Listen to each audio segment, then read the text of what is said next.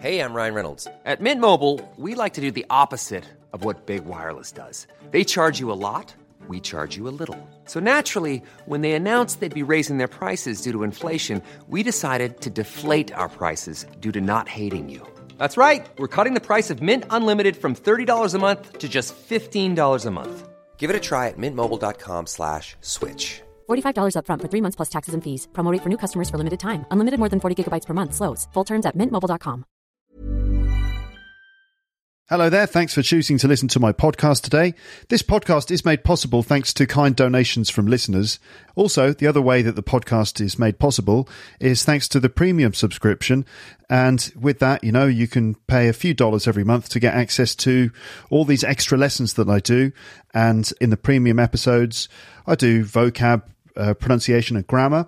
The series I'm working on at the moment is all about uh, the language that my dad used in a recent episode of the podcast. So if you'd like to learn the language of Rick Thompson, if you want to speak English like my dad, then uh, that will be the episode for you. But if you sign up to Luke's English Podcast Premium, you can get that episode when it arrives and all the other episodes that I've done. And there are over 100 um, individual episodes now in various series. And to get all the information that you need and to get started, just go to teacherluke.co.uk slash premium info. You're listening to Luke's English Podcast. For more information, visit teacherluke.co.uk. Hello, listeners. How are you today? I hope you're doing well in podcast land, wherever you are, and whatever you're doing at this moment in time.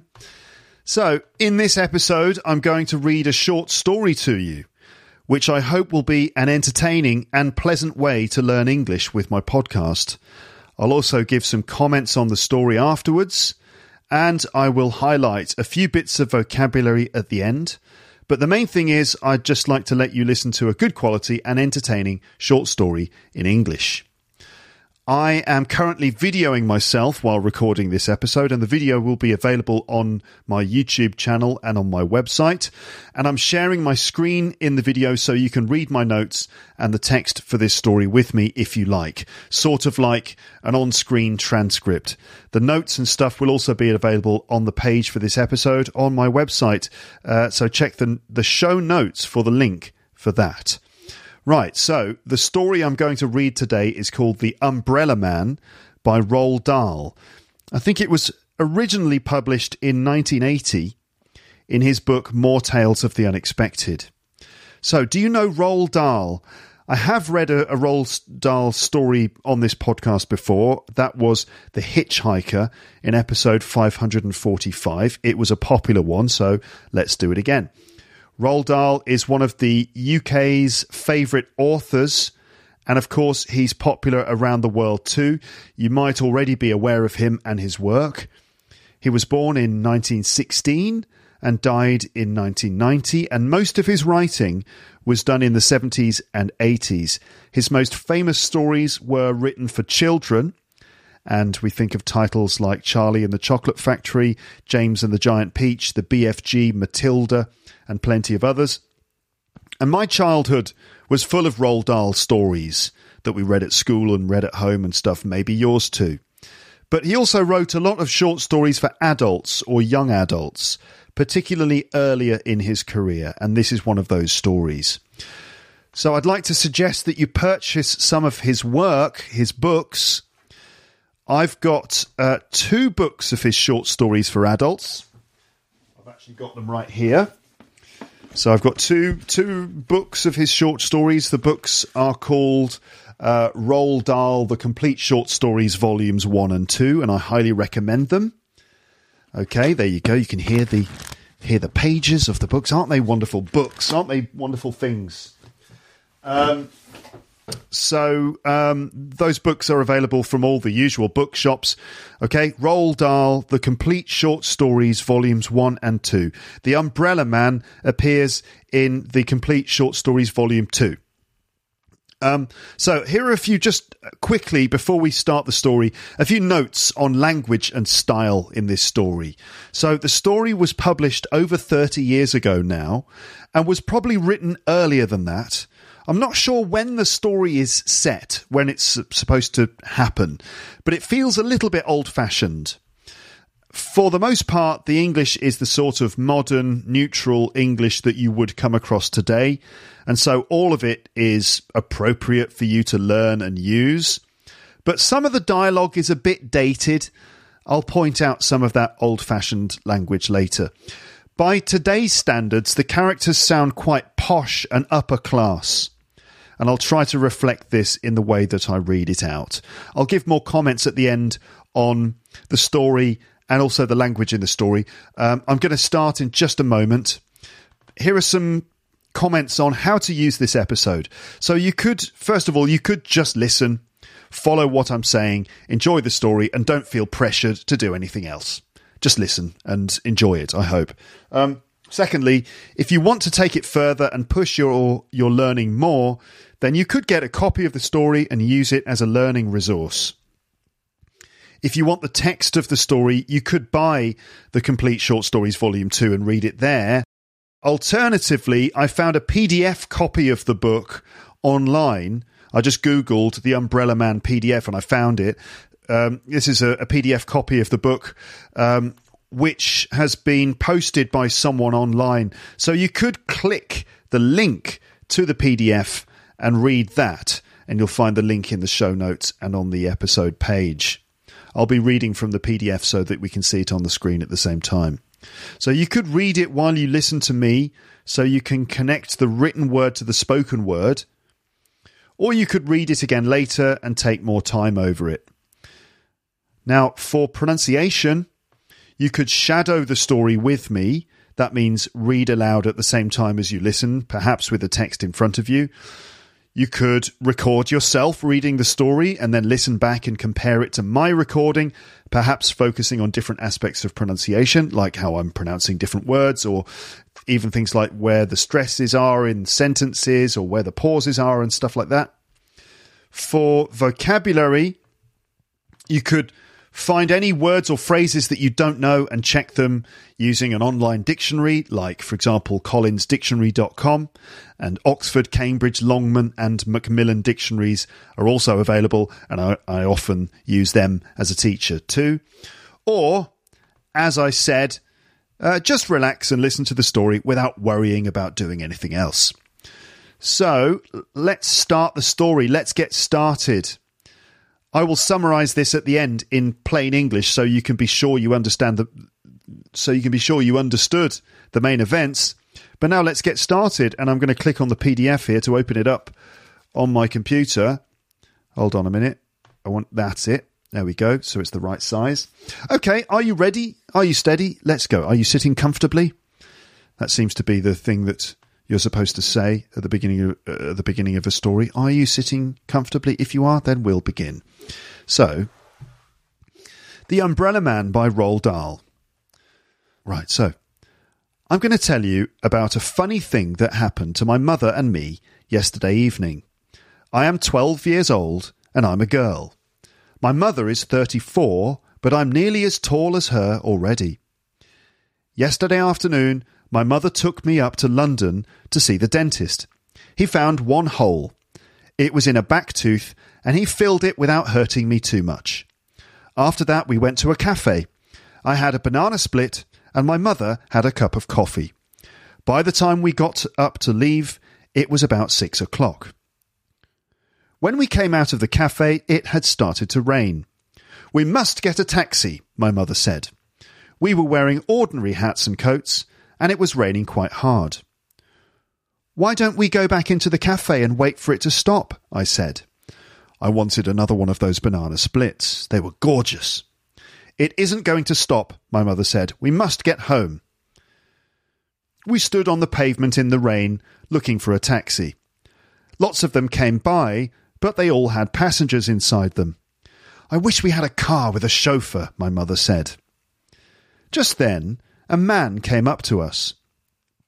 He was a small man, and he was pretty old, probably seventy or more. He raised his hat politely and said to my mother, Excuse me, I do hope you will excuse me.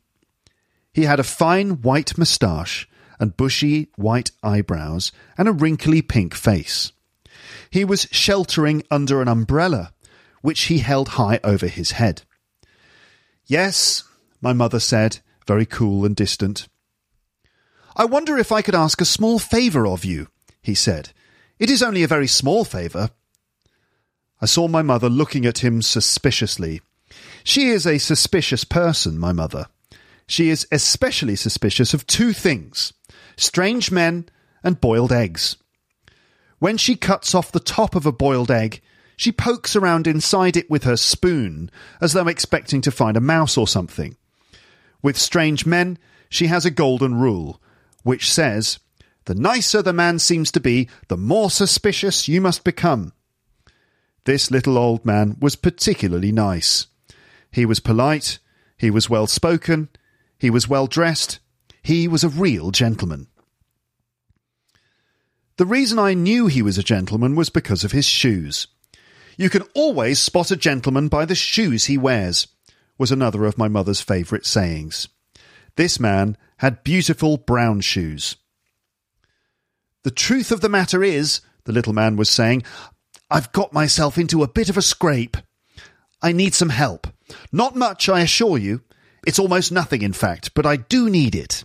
You see, madam, Old people like me often become terribly forgetful. My mother's chin was up, and she was staring down at him along the full length of her nose. It was a fearsome thing, this frosty nosed stare of my mother's. Most people go to pieces completely when she gives it to them. I once saw my own headmistress at school begin to stammer and simper like an idiot when my mother gave her a f- really foul frosty noser. But the little old man on the pavement with his umbrella over his head didn't bat an eyelid. He gave a gentle smile and said, I beg you to believe, madam, that I am not in the habit of stopping ladies in the street and telling them my troubles.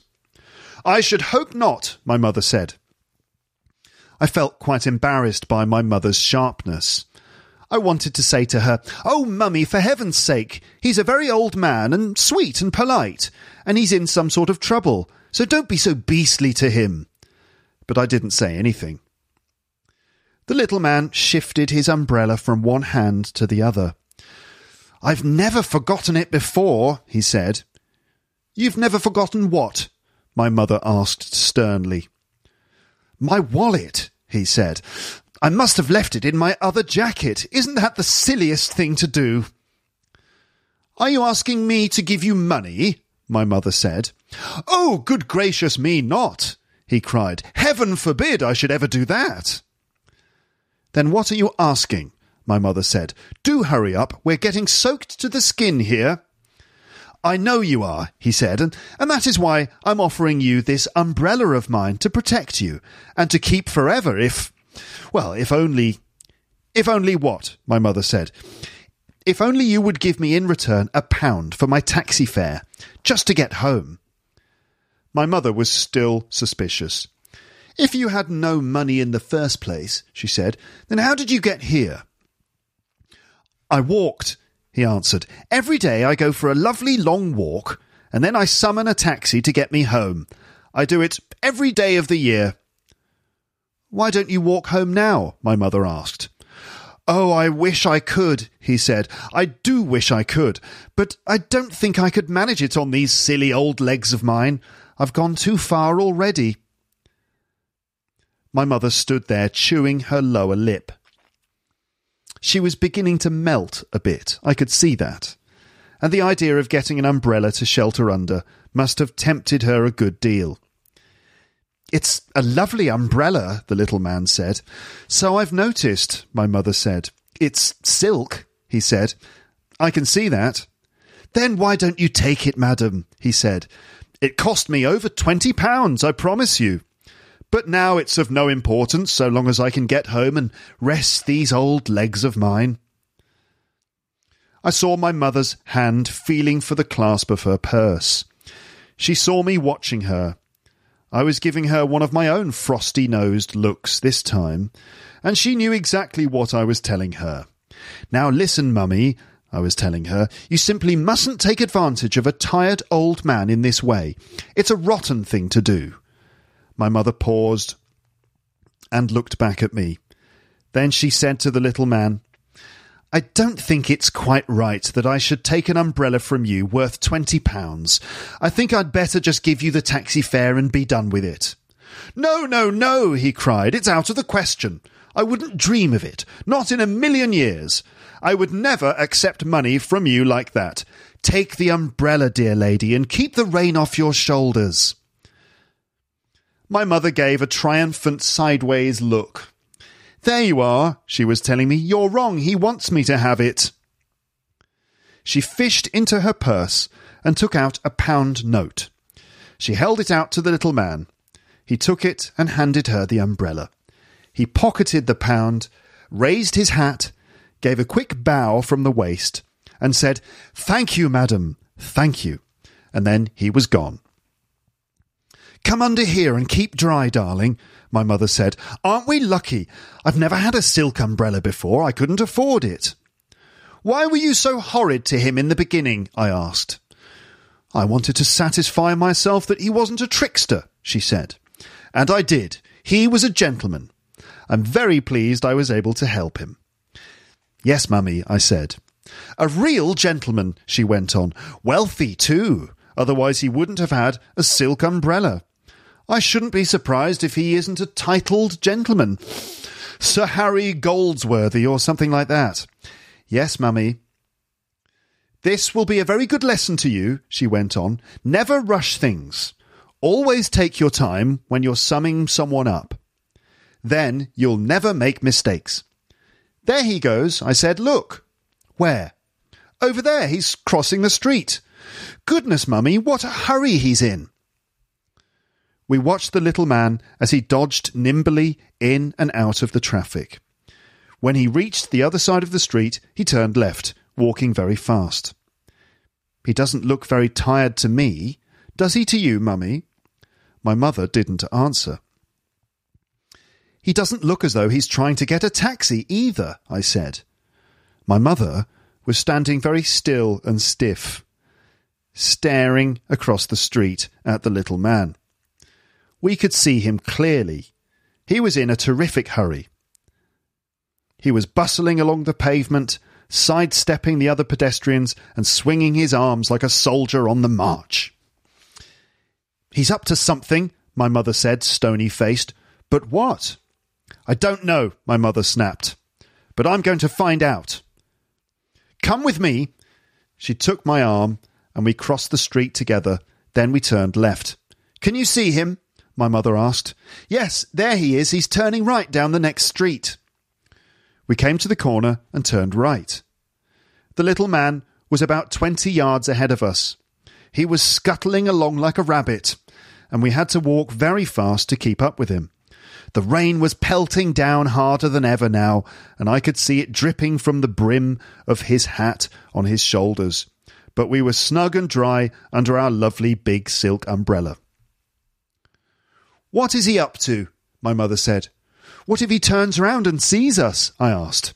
I don't care if he does, my mother said. He lied to us. He said he was too tired to walk any further, and he's practically running us off our feet. He's a barefaced liar. He's a crook. You mean he's not a titled gentleman? I asked. Be quiet, she said. At the next crossing, the little man turned right again. Then he turned left, and then right. I'm not giving up now, my mother said. He's disappeared, I cried. Where's he gone? He went in that door, my mother said. I saw him into that house. Great heavens, it's a pub! It was a pub. In big letters right across the front of it, it said, The Red Lion. You're not going in, are you, mummy? No, she said. We'll watch from outside. There was a big plate glass window along the front of the pub and although it was a bit steamy on the inside, we could see through it very well if we went close. We stood huddled together outside the pub window.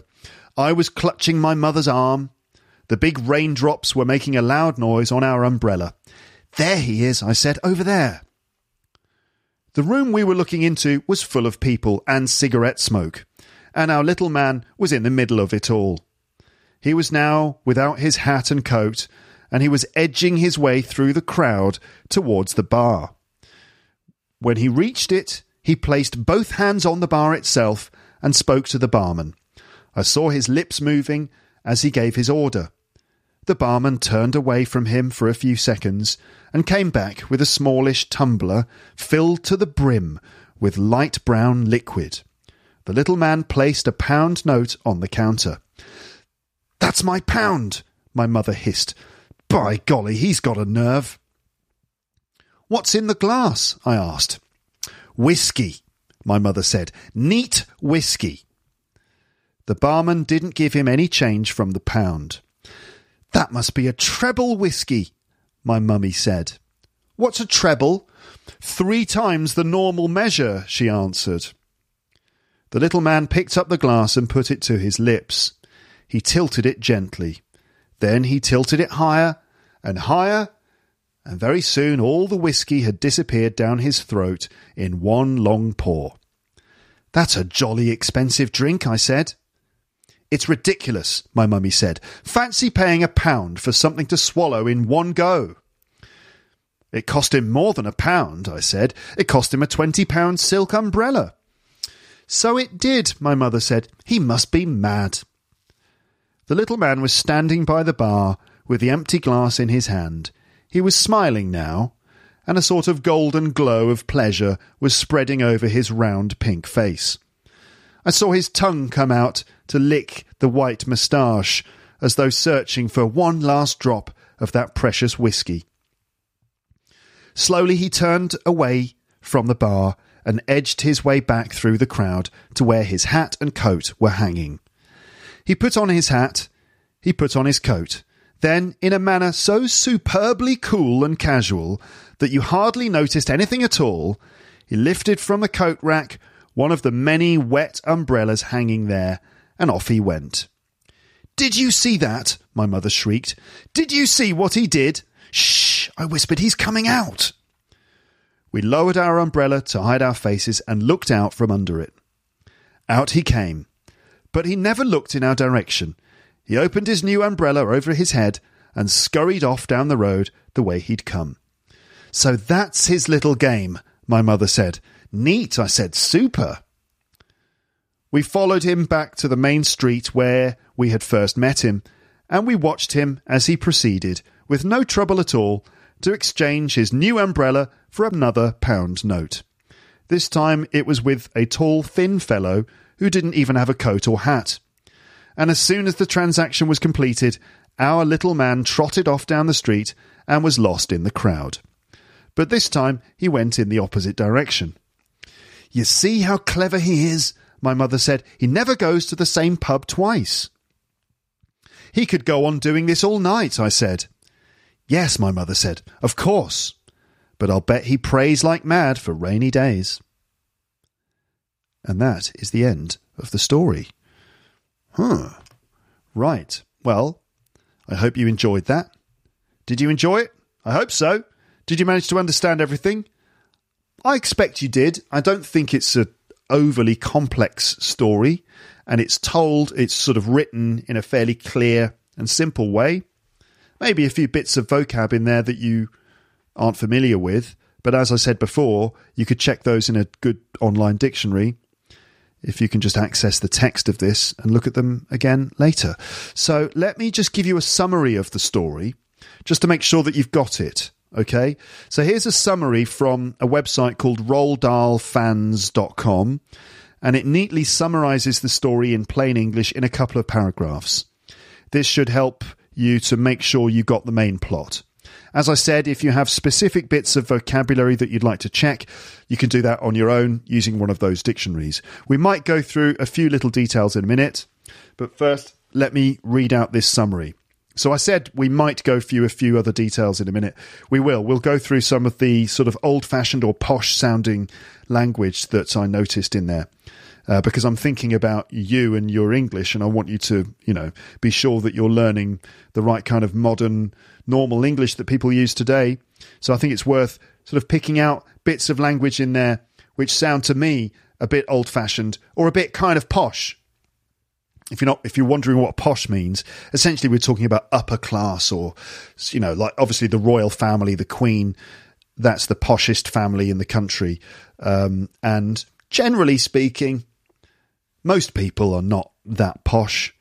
And, um, posh people have a certain way of speaking and it sounds a bit old fashioned. There's nothing wrong with being posh per se, but I think it's worth highlighting which things sound a bit old fashioned or a bit bit posh and which things um, are just sort of normal mm, standard English.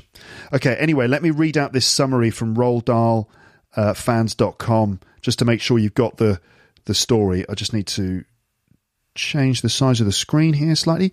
Okay, so here's a plot description of that story just to make sure that you got it.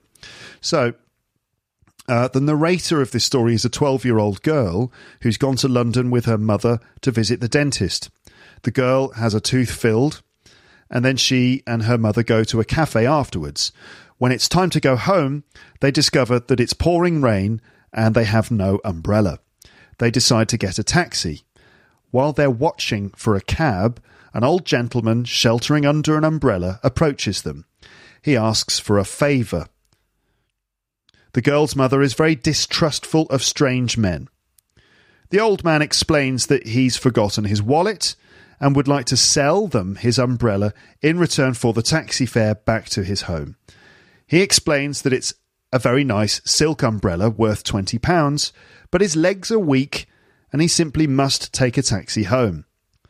The mother likes the sound of the deal, although I should say at the beginning she's very sceptical of this man and very distrustful of of of people asking for things in the street, which I guess is normal. I, you know, if you live in a city, you'll know that you often get approached by people who basically want you to give them money, and it's normal to have a sort of slightly distrustful um, position on those things. I guess not everyone. A lot of people just will happily give their money to people in the street.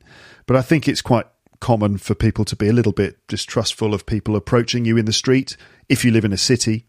And the mother is certainly no exception. Um, and but she's also kind of judgmental. She judges um, people by their appearance a little bit, and she says, you know, the best way to judge um, something, something like the best way to judge the trustworthiness of a man is by looking at his shoes. Was that it? Let me just find that part of the text again where we talk about the shoes, beautiful brown shoes. That's right. She said, You can always spot a gentleman by the shoes he wears. That was another of my mother's favourite sayings. And this man had beautiful brown shoes. So this is a woman who, maybe understandably, judges people by their appearance. And she's definitely got a sense of like um well she certainly seems to respect upper class people more than everyone else um maybe that was just normal for the time anyway let's carry on so ultimately the mother likes the sound of the deal uh, but the little girl worries that they're taking advantage of the old man the mother offers to simply give him the cab fare, but he insists that they take the umbrella. The transaction is made and everyone is happy. And it's quite interesting to me, um, this point. Um, as the mother is proudly explaining the importance of correctly judging people, the daughter notices that the old man has quickly crossed the street and is hurrying away. So the mother is quite pleased with herself and she's happy to give her daughter a lesson about correctly judging people. Uh, but her sort of prejudices, or maybe her judgment of this man based on his social class, is actually the thing it's actually her weakness. This is how the man fools her into thinking that it's a legitimate transaction that's going on and that he's not tricking her. Although it's quite clever on behalf of the old man that he is um, he's found quite a clever way to get money out of people. I mean, I guess ultimately the victims are the the the, the owners of the these expensive umbrellas which he's stealing. So, yeah, he's definitely a crook. He's definitely a, a thief. There's no doubt about it. Anyway, it's just interesting the way he uses people's preconceptions and prejudices as a way of gaining their trust to then get the money he needs to buy his whiskey. So let's carry on with this summary. He doesn't look very tired to me, she said. The mother is displeased. He's up to something. Meaning he's doing something bad. He's doing he's he's up to no good. If you're up to something, it can mean just doing something. Like, what did you get? Uh, what are you up to? You know, you phone your friend. Hey, you know, what are you up to? Oh, I'm just doing nothing. I'm listening to Luke's English podcast. That's not doing nothing. That's a deeply important and valuable, worthwhile thing. All right. Anyway, it's just an example. Anyway, what are you up to? What are you doing? But also, hmm, he's up to something could mean that he's doing something naughty or doing something that he shouldn't be doing. Right. So there's two meanings of to be up to something just to do something and to do something that you shouldn't really be doing. So he's up to something. They decide to follow him and find out. They quickly follow him as he rushes through the rainy streets. Eventually, they find themselves at a pub called the Red Lion and watch through the window as the old man enters and uses the pound note to pay for a triple whiskey. That's a jolly expensive drink, said the little girl. It cost him a £20 silk umbrella. Notice that it's a £20 umbrella, not a £20 umbrella. This is something that I've said many times, but it's a common mistake that I hear people say. Um, it's a three star hotel, not a three stars hotel. It's a 12 year old girl, not a 12 years old girl. And it's a five pound note, not a five pounds note. That's because note is the main noun, five pound becomes the adjective to describe the noun, and we don't pluralize our adjectives in English. So a three star hotel, a five pound note, a 12 year old girl, a five hour flight, a three minute walk, and so on. Okay, it cost him a £20 silk umbrella. They watch as the old man finishes his drink and goes to retrieve his coat and hat. Just before he leaves the pub, he smoothly plucks a wet umbrella from the coat rack and takes it with him. So that's his game, the mother explained. They see him head back to the main street and sell the umbrella to another unsuspecting person, someone who doesn't suspect that there's something funny going on. Then he heads off in another direction for another pub. He could be doing this all night, the girl says. Yes, of course, says the mother. But I, I'll bet he prays like mad for rainy days. Quite a nice ending line for the story. Because obviously the plan only works when it's raining. I wonder what this old man does when it's not raining. Maybe he's got some other trick up his sleeve. Um, all right, let's go back to my notes. Um, I mean, lots of lots of sort of obviously good descriptive language in there. You, you, notice probably different words and phrases for moving around, to head somewhere, to scurry, to scuttle, f- words like that. Um, lots of good stuff. Lots of nice descriptive language, which you could, you know, investigate again um, in your own time if you've got the story. Um, let me just continue reading my notes here. So I like this um, story because it's enjoyable to listen to the way the man persuades even this very suspicious woman to give him some money. I don't think tricking people for money is good or anything like that, but I do find it interesting when people have fairly complex but effective techniques for fooling people. I don't know if you've ever come across this sort of thing in your life. Have you ever witnessed anyone doing these sorts of tricks. I think probably for the most part, when we experience these sorts of things personally, they just make us angry or upset um, for obvious reasons. I mean, speaking from experience, the only times I've seen this sort of thing happen have been in the context of like pickpockets in the street. And that's not good. I mean, often because those pickpockets are just, well, you know, that it's not something you can respect them for. It's just basic theft. Like you get people. Um, I've seen people do things like working in groups, and you'll get a group of people who crowd around you and distract your attention, while maybe one other person who you haven't noticed is maybe going through your bag. I mean, that's just really annoying. Um, or other things like you get people with clipboards like a clipboard with paper on it and a set of questions or something, and they come up to you and and they, I think they they often prey on tourists because they say English, English, and um, they're looking for people who speak English, and they've got some bogus quiz or something or some thing that they set of questions, and they use the clipboard to distract you and maybe to cover up what's going on under the clipboard, and you don't notice that someone else is maybe going into your pockets or something like that. Um, yeah, so that's just pickpocketing, which is not cool. But anyway, in this story, I like the I like the complex and carefully prepared technique that this guy has um, has perfected. It seems.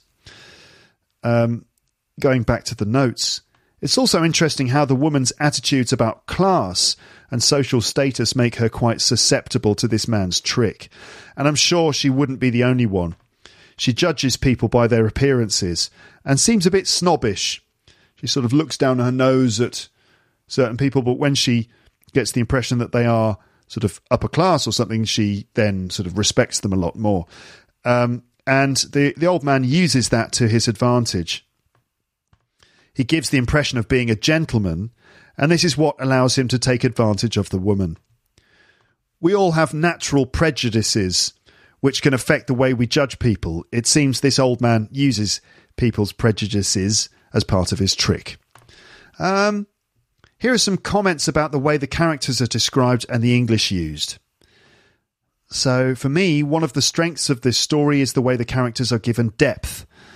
It's a short story and it's, you know, only a couple of pages long, but you still get some sense of depth from the characters. The story is told in a relatively simple manner, with short sentences and not a lot of extraneous detail, but the small details that are given make the characters three dimensional. This is done by showing us little contradictions in the things they say or do, or at least hinting at some little conflicts that they seem to have inside them, some positive and negative traits, particularly the mother. I think probably the mother is the most sort of fleshed out character, and we observe the mother from the point of view of her young daughter. So the mother is strict, particularly in the way she talks to her daughter. She says things like, be quiet, which I guess is slightly old fashioned. I feel like these days parents are less strict with their kids and they certainly don't speak in that kind of very direct and strict way anymore. Maybe I'm maybe I'm wrong. I mean, I have seen I have seen parents in England be pretty direct with their kids. Shut up, you know that kind of thing. Um, but anyway, she's strict, um, but she's also willing to give her daughter a banana split after her dental appointment.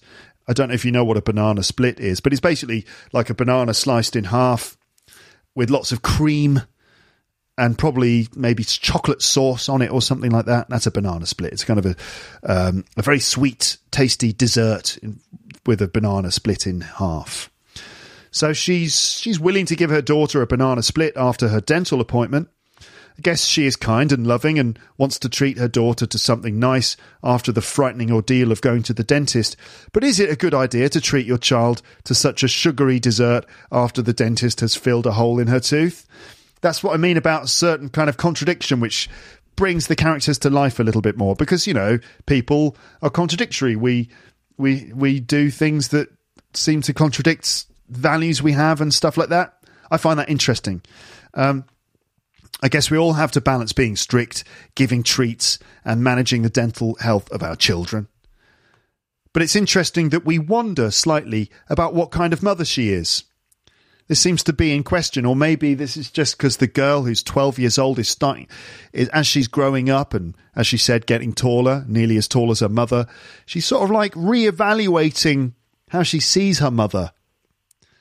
Maybe that's normal. That's a kind of a normal thing that um, sort of adolescent kids do. They start to see their parents in a slightly different light. The parents have to struggle to maintain um, the respect of their kids to an extent. Maybe I'm reading too much into it here, but what do you think? What do you think is going? What do you think is going on between the mother and the daughter? Does she seem to be a good mother? I suppose that's a subjective thing, but I'd be interested to know what you think. She's a bit stuck up and snobbish. She looks down her nose at the man when she believes he's begging for money, which I suppose is understandable. But then she can't hide her admiration for him when she believes that he is perhaps a titled gentleman. What was it, Sir? She, Sir, Sir Harry Goldsworthy. She starts to fantasize about what his name could be and how how upper class and how connected he might be. Maybe someone who comes from the upper classes in society. Titled, a gentleman with a title, like Lord blah blah blah, or the Earl of yada yada, or like Sir Harry Goldsworthy. Her attitudes about people and their status are clearly revealed by her reactions to the man at different moments. This is a good example of the principle of show, don't tell, which I think is a good method for telling stories. Show, don't tell basically means that it's always better to show the reader or the listener or whatever, the audience, how to feel rather than telling them how to feel. So it's about showing people how to feel and letting people draw their own conclusions rather than just directly telling them what they should be feeling or thinking. For example, Roald Dahl could have told us directly that the mother was a bit snobbish by saying something like this My mother was always a bit snobbish and looked down on people lower than her, and yet admired the upper classes highly. So Roald Dahl could have just added some clear description where essentially he tells us what to think of his mum, uh, of, of the girl's mum. But it's more effective for him to show us her attitudes by describing her reactions to the man at different moments in the story. This allows us um, to work out for ourselves that the mother is a bit of a snob, or maybe she's just trying hard to get the best life for her and her family. Am I being unfair when I say that she's a bit snobbish? Maybe. Um, but I think that, I mean, honestly, I think that that's kind of what Roald Dahl is suggesting. But that's sort of understandable, as you know. Um, I mentioned class before, I think. Class being a theme here. I think the woman is. She mentions that she can't afford an umbrella. She dreams of having a, a car with a chauffeur. She's probably middle class. And a lot of this is about social class. You know, how she respects the, the upper classes, looks down on the lower classes. This is a sort of feature of the class system and the pecking order of the class system, which arguably doesn't exist that much anymore in the UK, but maybe it does. Anyway, back in the olden days, even even sort of you know 30 40 years ago it was a lot more obvious um, so the mother dreams of living a more wealthy and privileged life having a car and a chauffeur um, this shows us something about her position in society and that she's probably middle class or upper middle class and dreams of having more comfort and convenience in her life like upper class people have. She's very untrustworthy and suspicious. Are these negative traits or is it wise to be cautious of others? But also, she's also willing to be quite adventurous, chasing after the old man when he realize chasing after the old man when she realizes that he's up to something. All of these little conflicting things, so efficiently described, help to flesh out her character and make her a lot more human and relatable. We kind of see how the daughter might feel, being a bit wary of her mother's strictness, but enjoying spending time with her, having just been treated to a nice banana split and sharing the afternoon together. Also, her disappointment with the way her mother treats the old man at first, learning about how to deal with strangers in the streets, and then the excitement of chasing after him. All right. So, Roald Dahl always does this. It somehow allows you to experience the excitement of being with certain other people. It's one of the great sort of things about his, his work. A lot of his stories involve that. There's there's one called Danny, Champion of the World, which I remember from my childhood. I think my dad read it to me and my brother and Danny Champion of the World is all about a boy called Danny and his his father, and his father is very sort of um, charismatic and excitable, and they go off on a little adventure together, and it's it, it gives you that sense of like the excitement of being with someone who you look up to and and someone who is an exciting person to be with. Uh, then there's the little old man who just loves a drink of whiskey, but apparently doesn't have any money of his own and yet he's cleverly come up with a genius little plan to get money from people in the street. I suppose he won in the end, and the mother was shown up to be a bit of a snob or something. I keep saying that, but maybe I'm being a bit mean to the mother. Is she a snob or is she just wary of certain types of person? I don't know. I'll let you decide. I wonder if this little event affected the way the daughter saw the mother, if it brought them closer, or if the mother was embarrassed. In the end, it seems that the mother and daughter just shared a funny little experience together. Ultimately, it's quite adorable the way the two of them interact, and I get a warm feeling from them. I like the neatness of the story, the cleverness of the man's plan, the mischievous elements, and the moment when the old man drinks his whiskey. It seems like he really enjoys it. But what about you? What do you think of the story? Leave your comments in the comments section. Right, let me go through some of that posh or old fashioned sounding vocabulary. Again, if there are specific words or phrases that you'd like to check, I'll let you do that yourself using the book or the PDF and a good dictionary. But I mentioned before about how some things sounded quite old fashioned and posh, and I'd like to point those things out. Things that sound posh or formal or at least old fashioned. And it seems that like posh people often sound a bit old fashioned for some reason.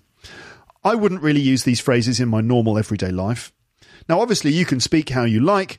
I'm just pointing out things which I think sound a bit old fashioned or posh. So here's a list.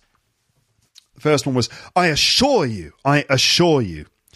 When did he say that? Hmm.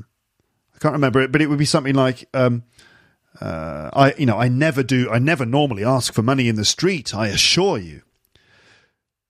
I would probably say honestly, like I, I never normally ask money for people in this from people in the street, honestly, but I assure you sounds quite formal. Um, old people like me become terribly forgetful. Terribly, meaning very or really. I think that it sounds a bit more normal to say really. Old people like me become really forgetful. Terribly forgetful. I mean, it's nice language, but it does sound a little bit old fashioned. Next one. I beg you to believe me, madam. I beg you. I think we would probably say, believe me, please, please believe me. I beg you, or even, I beg of you to believe me, sounds quite old fashioned again. And then this, isn't it the silliest thing to do? Isn't it the silliest thing to do to forget your wallet? That sort of superlative with silly, the silliest, isn't it the silliest thing to do? I think that we'd probably say something like, isn't it such a stupid thing to do? Stupid rather than silly. Next one, the man said, I summon a taxi to get me home. I summon a taxi. I think these days we would probably say, I get a taxi or I call a taxi to get me home. To summon a taxi sounds so kind of old fashioned and formal, like something out of a Sherlock Holmes story. Oh, mummy! This is one of the things the little girl said. Oh, mummy! This sounds really posh. I think a lot of posh kids call their mum mummy. I think most British kids call their mother mum. So, oh, mum. But, oh, mummy, if you say, oh, mummy, you sound really posh. Don't be so beastly to him. Beastly. It's a fun word. It means nasty, horrible. Don't be so beastly to him, mummy. Sounds really posh and old fashioned. I think these days it would be more common to say, don't be so horrible to him. And it's of no importance, so long as I get home, to be of no importance. I think that sounds formal. I think we'd probably say, it's not important. It's not important as long as I get home. It seems in like a few decades ago, or even further back, it was more common to use more formal language, especially when talking to people in the street or strangers, you know, people you don't know. It seemed that people would just use more formal language, less so these days. Things have become a lot more informal in general. Next, um, I wanted to satisfy myself that he wasn't a trickster. A trickster is someone who tries to trick people to get something, like this old man. In fact, he, he turned out that he was a trickster. Anyway, she said, I wanted to satisfy myself that he wasn't a trickster. I would probably say, I wanted to be sure that he wasn't a tricks, trickster. I wanted to be sure, rather than I wanted to satisfy myself. Goodness, mummy, what a hurry he's in! Or this one, good heavens, it's a pub. Or by golly, he's got a nerve. So goodness, or good heavens, or by golly. These sorts of exclama- exclamations are a bit old fashioned now. And we tend to say things like, oh my God, or wow these days. Wow, mummy, he's look, he's he's in such a hurry. Oh my god, it's a pub. Oh my gosh, maybe. Some people seem to think oh my god is like a really rude thing. I guess it depends on, you know, your religious beliefs and stuff, but I would say that for the most part people say oh my god and it's you know, it's it's sort of fine. It's not considered to be really really shocking or rude if you say oh my god certainly less shocking than using a swear word. Um, okay, and then um, that's a jolly expensive drink. Using jolly as um, an adverb with other with adjectives, you know, uh, we had a uh, a jolly expensive drink. It's jolly. Uh, what other examples? Jolly expensive, jolly. Had a jolly good time yeah, sounds posh and sounds old fashioned, as I keep saying. I would probably say that's a really expensive drink. Now, really is less colourful than jolly, but I just wanted you to know that jolly sounds a bit old fashioned now. As a as an adverb, I mean, jolly is also an adjective to feel jolly, but again, that's one that we don't really use anymore in in the UK. So after you've had maybe a couple of whiskies, you might feel jolly, but um, we don't really use that word anymore so much, especially not like this when using as an adverb with an adjective jolly expensive, a jolly good time, jolly good show sounds quite posh. And then super again also sounds posh or old fashioned, and we tend to say words like amazing or brilliant. Okay. So there you go. I thought that I would just point those things out just to make sure that you know what kind of English you've just heard there. Do you fancy another Roald Dahl story? Um, I have, as many of you know, I have read a Roald Dahl story before on the podcast. Some of you might remember. I read The Hitchhiker in episode 545. You can check it out in the archive if you'd like to listen to it. There's also a link to that on the page for this episode on my website. So you could listen to episode 545, The Hitchhiker by Roald Dahl. I'm just opening the page just so we can have a little look at that. There you go, Luke's English podcast. The Hitchhiker by Roald Dahl. And da da da da da. There you go. All right, fine, cool. Um, so, finally, before we finish, let's listen to the author himself, Roald Dahl, introducing this story at the start of an episode of the TV show Tales of the Unexpected. Check this out. This is great. This is actually him himself in a nice armchair uh, reading a little introduction to this story because this um, his his series of short stories published in his books that were called Tales of the Unexpected and More Tales of the Unexpected. Um, a lot of those stories are now in you know the complete short stories, the books I've got.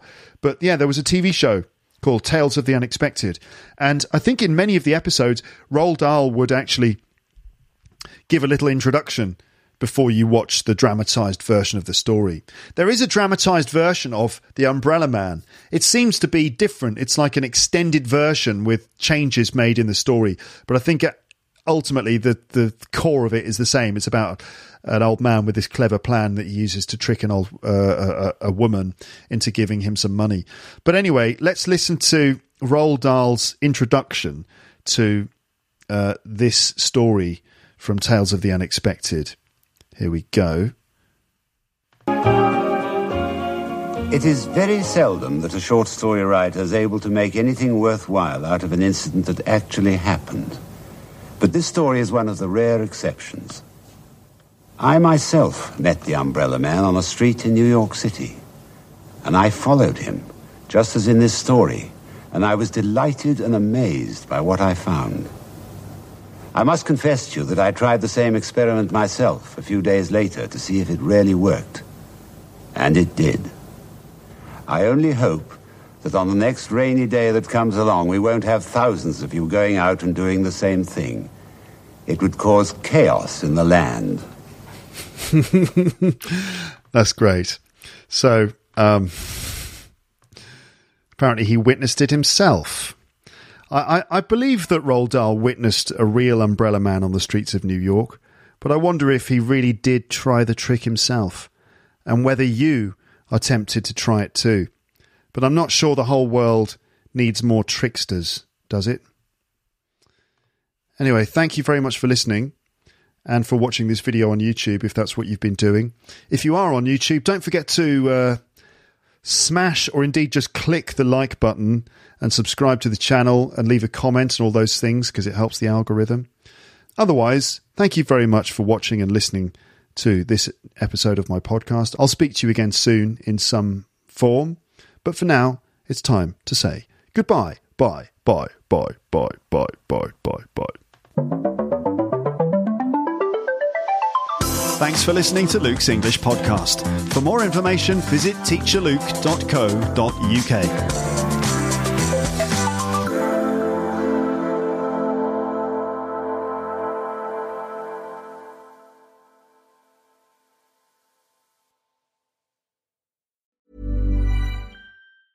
Hey, it's Paige DeSorbo from Giggly Squad. High quality fashion without the price tag. Say hello to Quince. I'm snagging high-end essentials like cozy cashmere sweaters, sleek leather jackets, fine jewelry, and so much more. With Quince being 50 to 80% less than similar brands. And they partner with factories that prioritize safe, ethical, and responsible manufacturing. I love that. Luxury quality within reach. Go to quince.com slash style to get free shipping and 365 day returns on your next order. Quince.com slash style. If you enjoyed this episode of Luke's English Podcast, consider signing up for Luke's English Podcast Premium. You'll get regular premium episodes with stories, vocabulary, grammar, and pronunciation teaching from me, and the usual moments of humour and fun. Plus, with your subscription, you will be directly supporting my work and making this whole podcast project possible. For more information about Luke's English Podcast Premium, go to teacherluke.co.uk slash premium info.